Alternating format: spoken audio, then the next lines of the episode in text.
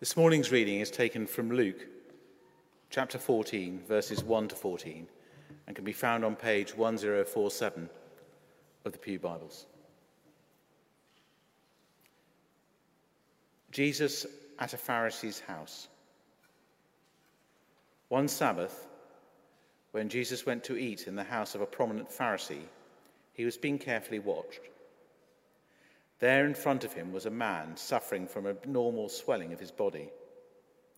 Jesus asked the Pharisees and experts in law, Is it lawful to heal on the Sabbath or not?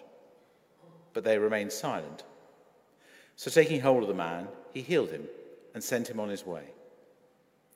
Then he asked them, If one of you has a child or an ox that falls into a well on the Sabbath day, will you not immediately pull it out? And they had nothing to say. When he noticed how the guests picked the places of honor at the table, he told them this parable. When someone invites you to a wedding feast, do not take the place of honor, for a person more distinguished than you may have been invited. If so, the host who invited both of you will come to say to you, Give this person your seat. Then, humiliated, you will have to take the least important place. But when you are invited, take the lowest place so that when your host comes to you, he will say, Friend, move up to a better place.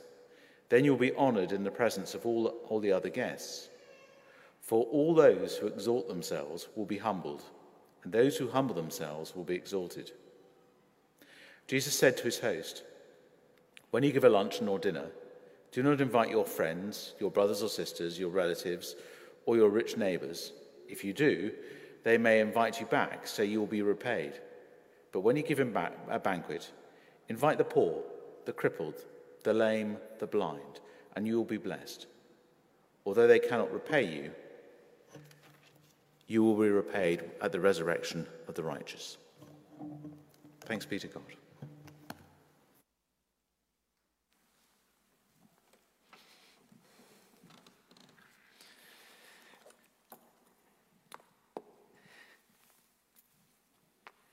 Good morning, everybody. It's lovely to be here. Good to see everybody. There's some away this weekend on our Bears camp, but it's great to have everybody here. Here, and we're going to be thinking this morning about the second part of our vision, which is about offering hope.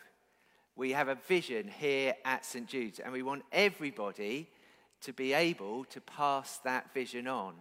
So, if we could get the next slide, my remote isn't working today, so. I don't know why that is. We'll have to sort that out later. This is our vision making Jesus the heart of Southsea through growing faith, offering hope, and sharing God's love. And if you meet somebody who you haven't seen before at St. Jude's, the first thing you do is say, Hello, my name is dot, dot, dot. I used to have an auntie dot just by coincidence. But anyway, you'd say, This is, hello, my name is, what's your name? And they'll tell you your name. And then you say to them, have you been coming long? Because as happened today, they might say, Yes, I've been coming for five months. And just because you haven't seen them doesn't mean they haven't been coming. So always say, Have you been coming long? And they'll say, and if they say it's my first time, then you say, Let me tell you about our vision. Because that way they can see that we have a common goal and a common purpose. We all know why we're here. We are here to make Jesus the heart of Southsea through growing faith, offering hope, and sharing God's love. So, wouldn't it be great if whoever comes in, whoever they meet, they get this message that that's what we're about? We're about growing faith, offering hope, and sharing God's love. Because if they're not the sort of person who wants to know about growing faith, they don't want to know about God's amazing hope, and they aren't interested in sharing His love, this is not the place for them. They'd be better off somewhere else, wouldn't they? So we, by telling them what we're here for and what we do, we're helping them as well as making sure that they share the vision. So that's why we're talking about these things. And today we're thinking about offering hope and how our church is part of offering hope to our community so that we will have examples to pass on to other people and to tell them what we do here at St. Jude's. So today we're talking about hope for relationships. And my visual aid for today is the lovely cross up here, okay? This cross has two parts to it, it? It's a very simple object. It's made of a vertical beam and a cross beam. And the vertical beam shows us that our relationships with God have been fixed at the cross. So our relationship with God was restored and made right. Our relationship with God, who we can think of as up there, even though He's everywhere, we can think of Him as up there. Our vertical relationship with God has been made right through Jesus on the cross. But that's, that's what we often focus on, isn't it? We come and we, uh, we pray and uh, we might repent and we might ask for forgiveness so that our relationship with God is made right. That's the vertical relationship. But Jesus also came to make our horizontal relationships right. So Jesus came so that the forgiveness that flows down from heaven through Jesus, through the cross, flows out through us, through him, through us, out into the world. Forgive us our sins as we forgive those who sin against us. Forgive us our sins, that horizontal part gets liberated out into the world because we forgive the sins of those around us. And in forgiving those around us, we restore the relationships that are broken and hurting. And this happens because we are new creations in Jesus. In, if we have the next slide, in uh, 2 Corinthians 5, verse 17. If you want a verse to cheer you up any day, therefore, anyone who is in Christ, anyone in Christ, anyone who is in Christ, they are a new creation. So just turn to the person next to you and say, You are a new creation.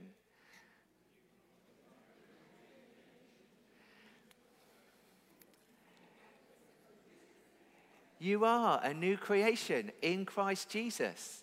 In Christ Jesus, we are all new creations. And in becoming new creations, we are made more valuable than they were before. Well, I was Mr. Grumpy before, uh, before God got hold of me. And I was, I was selfish and um, I had my ambitions, my career, my big house. I had uh, all the plans for my life laid out. And I am now a new creation. I used to hate talking to people. I used to avoid public speaking, and now I stand up here most Sundays and. I'm a new creation because Jesus has been at work in me. And that we have that possibility. We're made more valuable because we are new creations. And this possibility is open to everyone. When Jesus reaches out his arms on the cross, he's not including a few people in this promise. He's not including quite a lot of people in this promise. He's including absolutely everyone in this promise. And so we need to see everyone around us as valuable because everyone is precious and valuable to God. That's why Jesus died on the cross for them because God loves them. Everyone matters because everyone is loved. Jesus' resurrection shows us how precious we are. And there's also evidence in uh, the letter that Paul writes to uh, the church in Galatia. So the next slide has, I think, or the one after, this is this, this a great verse. In Christ Jesus, you are all children of God through faith.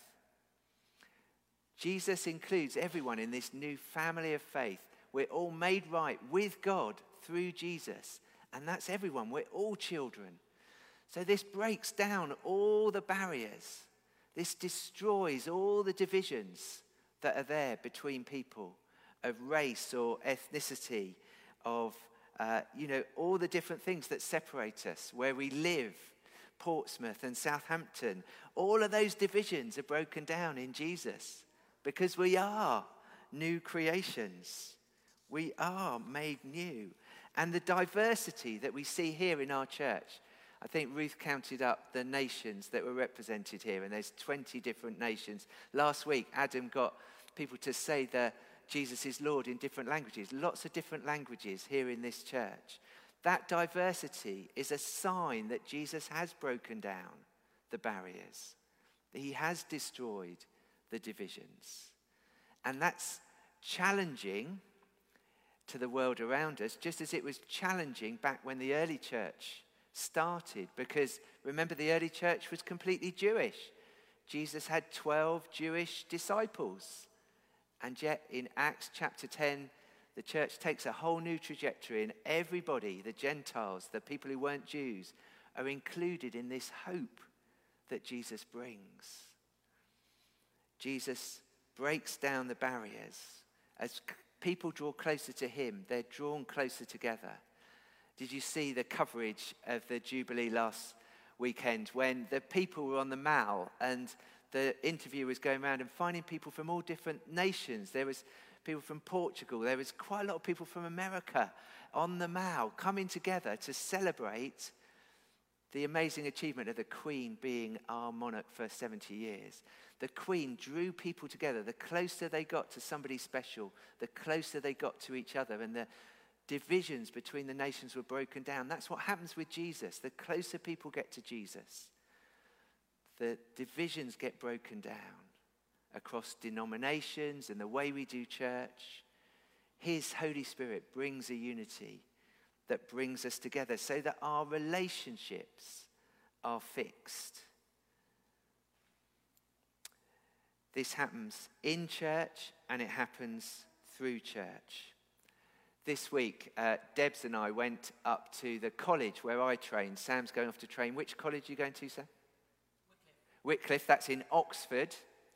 And uh, just as posh as Oxford is Cambridge, where I went. Um, no divisions, no, no.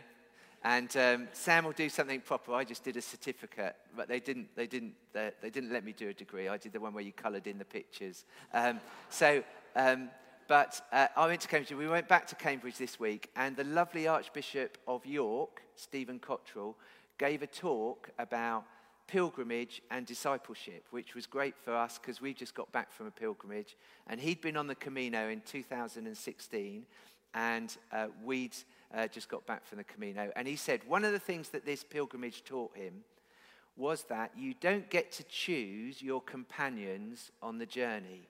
If we have the next slide, picture of Deb's uh, walking with some friends. The people that you end up walking with are the people who are there on the path with you. And he said, one of the failings of the church is this idea that we get to choose our companions on the journey. Jesus and God gives us the companions that we have for the journey. And we are all companions on a journey. And that is a great joy, but it can be a great challenge as well. In our little group, we had a man called Carlos from Chile. And Carlos was the snorer in our group. And when we got to some of the hostels, we stayed in dormitory with bunk beds, and Carlos's snore managed to get through the very best earplugs that you could get. It got so bad that when they arrived at a hostel, the group that were with Carlos, we ended up staying in other places on several nights. The group that were with Carlos would ask, Is there a separate room where Carlos can sleep? Because, and they would have them, special rooms for the snorer uh, in the hostels. But Carlos was a lovely man, and he got all the way to the end with us because he was our companion on the journey. And we have companions on the journey who might, we might find it difficult to work with. But remember, Jesus fixes our horizontal relationships. He loves all of us here, here in this place. He loves all of us. So we need to love all of us here in this place, whoever we are. Jesus provides hope for our relationships. And that happens in the church and it happens through the church. It happens in the church, and that's a witness to the society around us, and it happens through the church, and that's a witness. If we have the next slide, in uh, 2015, I went to China uh, with a group of church leaders, and we went uh, to visit the church in China with the Bible Society. And the Bible Society has a big printing press in China, which is very ironic because China at one point tried to destroy all of the Bibles in the whole of their country um, in communist era. But now they print lots of Bibles, and the Bible Society support them, and they take leaders out to see the church in China. When we went, the Chinese government were giving support to some of the Christian churches in China, those who were recognized and uh, and registered. The registered churches got support from the government because the government could see that the churches helped people that nobody else helped. Because in China, all the help comes through your family. There's no state benefit system, so your family support you. And those who are lost links with their families are left unsupported. And we went to visit one apartment that was bought by a church so that there were eight blind people, blind Christians, who'd been um, disowned by their families. But the church gave them somewhere that they could live together, and the church visited them, the church supported them, the church looked after them. Because that's what the church does it fixes horizontal relationships, it sorts out those places where other divisions have happened and things have broken down. This happens in church and it happens through church. And one of the biggest, we can lose that slide, one of the biggest um, divisions in our society at the moment, uh, a division that's only going to get worse, is the division between those who have and the have nots, those who are comfortable and those who are struggling. We all know there's a big cost of living crisis, don't we, coming our way. It's already hitting some people. The food banks are going to get busier and busier. The poor are going to get poorer. People are going to suffer. And that division is there in our society. And Jesus addresses that division in this passage that we looked at in Luke 14. There's lots of conflict between Jesus and the church leaders. And he can see them taking the best places at the banquet. He can see them being upset because he's actually helping someone on a Sabbath. And at the end, he says, When you give a banquet, invite the poor and the crippled and the lame and the blind, and you will be blessed. So, our Christian life needs to be about building division, building relationships, bridges across divisions, all sorts of divisions. Jesus gives us this new vision that everybody is valuable to God, everybody is important. We need to invite everybody in when we do something. And we did that last week, didn't we, with our Jubilee lunch? It was open to everybody. It was a free lunch. There was no cost. Everybody, whoever they were, could come in. And that worked. That was a sign, wasn't it? That when we give a banquet, everybody is invited. And it's really important for us to make this witness to the world. We do it every week at Friday Fridge. If we get the slide up, going to embarrass Jim again because uh, Jim's front and uh, centre at Friday Fridge. And uh, Friday Fridge carried on all through the pandemic, feeding about 30 to 40 homeless and vulnerable people who otherwise wouldn't have got fed. And they come together on a Friday evening between 8 and 10 and they get some hot food and a hot drink and they get time to sit and talk together. And sometimes the team help them out with some issues or problems that they have. And then we do a Bible study with them so they can connect with Jesus. And that just happens because Jesus is always inviting those who are on the outside in. Friday Fridge needs more volunteers. I do it once a month, one Friday a month. So all we're asking people to give up so that Friday Fridge can keep going. There are volunteers who do it, but it'd be great if we had more volunteers. Can you give up one Friday a month between 7 and half past 10 just to come along and help us at Friday Fridge so that we can keep witnessing that we are the people who are breaking down barriers, who are inviting everybody in?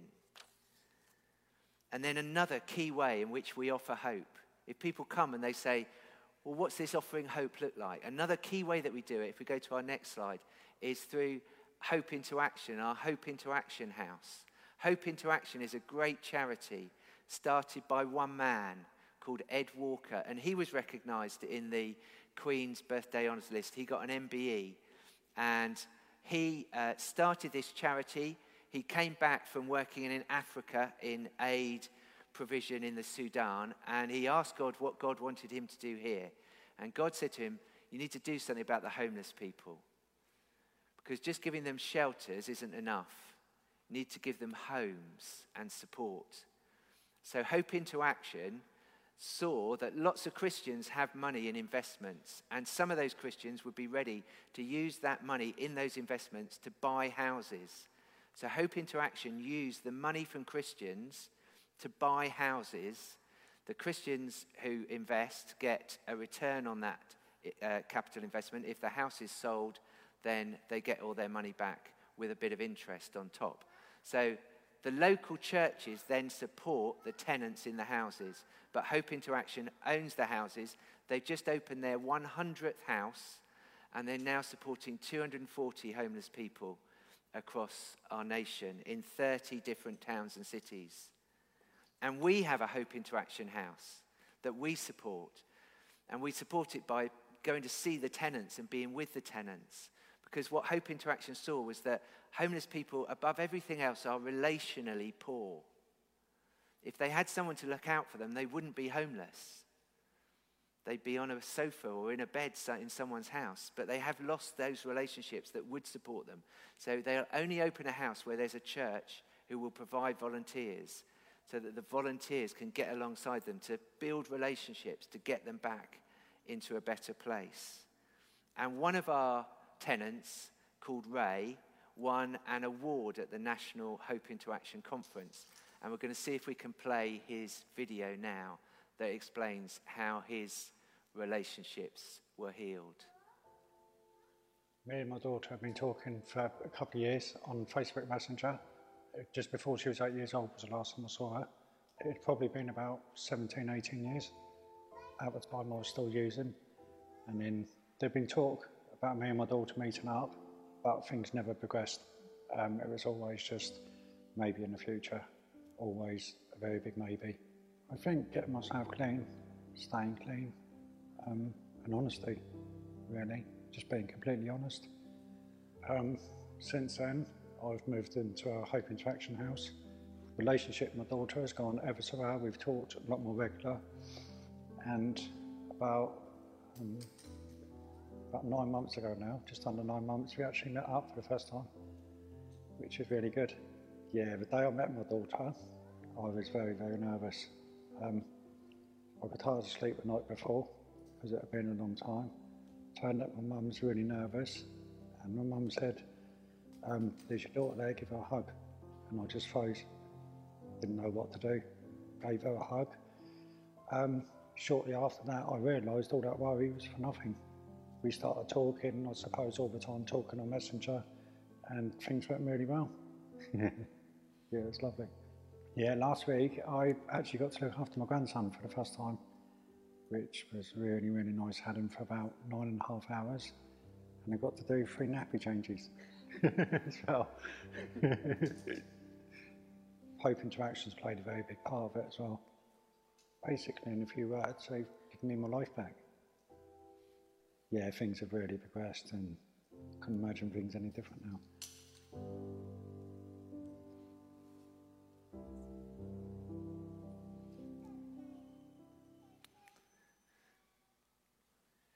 Ray hadn't seen his daughter for 18 years, and now he's looking after his grandson who he'd never met before. And that happened because of Jesus. That happened because Jesus brings hope for our relationships. He fixes horizontal relationships.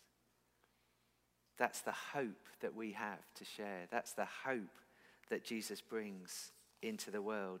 That's the hope that breaks down barriers and destroys divisions. It's the hope that sees everybody as valuable and infinitely precious. Jesus brings this hope, and we need to be a place where people can find this hope. That's why the Hope into Action House is really important. If you want to help with that Hope into Action House, see me afterwards because we have a prayer group that supports them, and, uh, and we need extra support uh, it, with that as well. Going to stop there. Let's stand and, uh, and let's pray, and then we'll lead into our next song.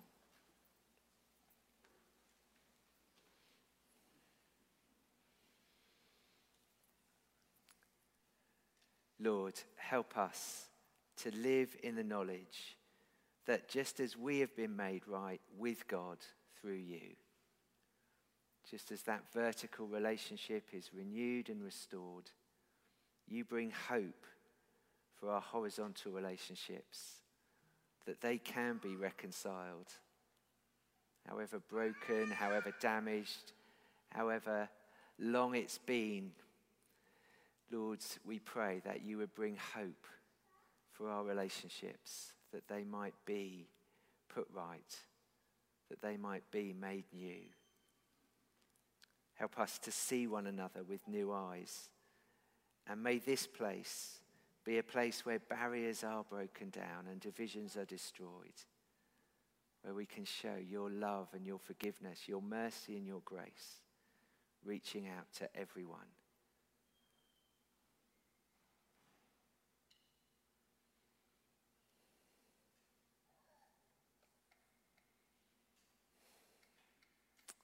Come, Holy Spirit, and bring us your peace now. Your peace, your love, your joy, and your hope. In Jesus' name.